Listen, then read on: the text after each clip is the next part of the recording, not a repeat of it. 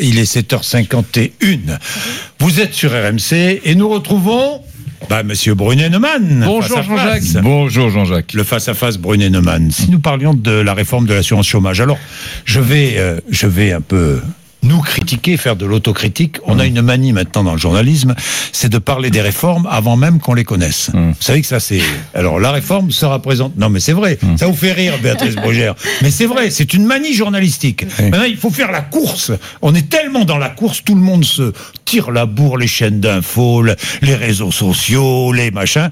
Bon, alors on sait et quoi et de d'ailleurs, la Jean-Jacques, réforme de l'assurance chômage? Oui, souvent, souvent le gouvernement en profite ou les bien organisations sûr. en profitent puisqu'ils tout le monde. Ils font filtrer des informations Bah, en se voilà. disant comme ça ça va faire ballon d'essai grâce à RMC grâce à- aux autres radios ça va faire ballon d'essai donc il faut vous avez raison il faut qu'on soit nous-mêmes très prudents Mais et ne pas évidemment, rentrer dans le jeu. évidemment. Alors, par exemple, cette réforme de l'assurance chômage, on nous parle, on sait depuis longtemps, parce que le gouvernement l'a annoncé, qu'il va y avoir un bonus-malus. Un bonus-malus, c'est quoi? C'est si vous êtes chef d'entreprise, si vous employez trop euh, de personnes euh, avec des contrats courts, eh ben vous serez pénalisé. Si euh, c'est le contraire, eh ben vous serez encouragé. C'est cela. Le principe, on le connaît. Alors.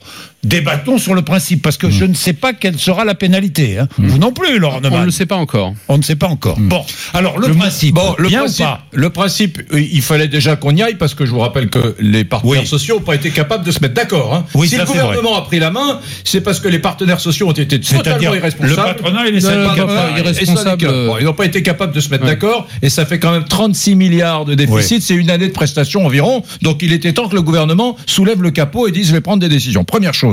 Deuxième chose, ce bonus-malus, c'est une mauvaise idée pour moi. C'est une mauvaise idée parce que vous prenez, je sais pas, des PME, une PME dans la restauration ou dans un Oui. secteur sensible. Bon, le gars qui a des moments très forts de l'année où il y a des touristes dans sa ville va utiliser des CDD d'un jour parce que la plupart des CDD, c'est des CDD très courts sur des contrats très courts, des durées très courtes, un jour, deux jours, trois jours. Donc le type qui va prendre un CDD sur une durée de trois jours, vous imaginez bien qu'il va pas prendre un CDI. Il ne va pas prendre un CDI. Donc le pénaliser parce qu'il prend des CDD, ça va absolument pas régler la question des contrats courts et des contrats longs. Voilà. Eric, l'alternative, ce Oui. serait un code de bonne conduite.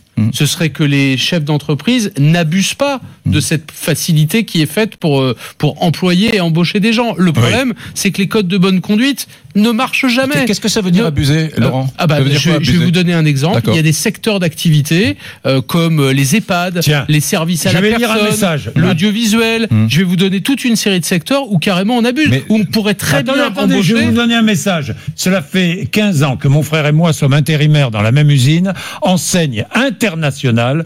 Il y a clairement de l'abus. La direction oui. privilégie l'embauche sur des postes qualifiés. Je reste intentionnellement anonyme pour ne pas risquer de perdre ma précieuse place. Ça veut dire quoi? Ça veut dire qu'embauche à contrat court en permanence. Donc c'est le, le problème n'est pas le CDD en tant que tel. Le problème c'est l'abus de CDD. Et donc c'est la- le, le contournement de la loi. Donc ça fait des années, des années déjà sous la sous la gauche François Hollande, sous la droite Nicolas Sarkozy. La question avait été posée et à chaque fois le Medef et les chefs d'entreprise s'en tiraient en disant laissez-nous gérer le truc. On va faire preuve de bonne conduite comme dans des tas de domaines. Mmh. Par exemple la rémunération des dirigeants. Laissez-nous faire. On va mettre un code de bonne conduite. Sauf que les codes de bonne conduite ça ne marche pas. Ça ne marche pas- pas, quand il n'y a pas un peu de coercition.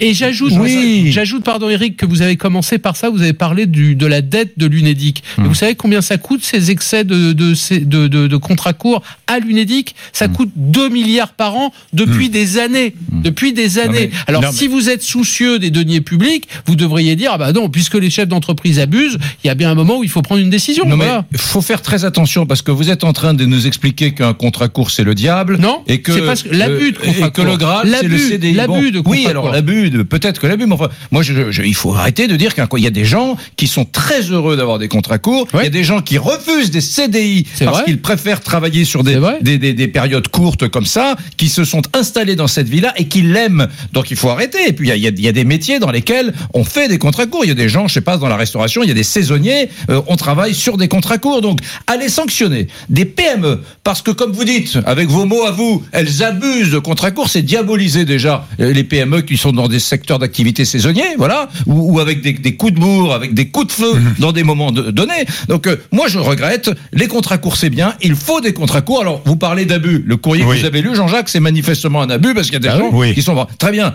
Là il faut pourchasser ces, ces abus-là, mais attention à ne pas sanctionner toutes les activités. J'ajoute parce que à chaque fois, quand on traite de cette question-là, et c'est normal d'ailleurs, hein, Eric a raison, on se met dans la peau du chef d'entreprise qui a besoin de ses contrats. Très bien. Ce qui serait bien, c'est qu'un instant, on se mette dans la peau du salarié. Vous dites à juste titre, à juste titre, que des salariés sont très contents d'avoir ces contrats-là plutôt qu'un CDI. Ça doit sans doute, certains, ça doit sans doute exister. mais la grande majorité de ceux qui ont des contrats dits précaires, c'est quoi les conséquences bah, La conséquence, c'est que vous pouvez pas aller voir votre banquier eh pour aller obtenir un prêt. Vous pouvez pas obtenir un logement, ça, euh, une location. Mais c'est pas un problème. C'est majeur. C'est toute votre vie qui est foutue en l'air. C'est toute votre vie qui est foutue en l'air. Donc moi, je veux bien qu'on regarde du côté des entreprises. Et c'est très important. Vous avez raison. Mais, qu'on soit pas hémiplégique, qu'on regarde des deux côtés. Bien, merci messieurs. C'est un très bon débat que nous pourrons reprendre demain avec les éléments Quand on connaîtra tout. Quand on saura tout. Et d'ailleurs, je reçois demain Muriel Pénicaud, qui est en charge la réforme de l'assurance chômage. Là, je, je, sens que je vais avoir des questions à lui poser. Et notamment, par pardonnez-moi de rajouter ça, sur ceux qui sont en bas de l'échelle pour l'indemnisation chômage, euh, je ne serais pas étonné que les décisions prises fassent sortir 2 à 300 000 personnes du eh droit ben, au chômage. Il est 7h57. Merci. RMC.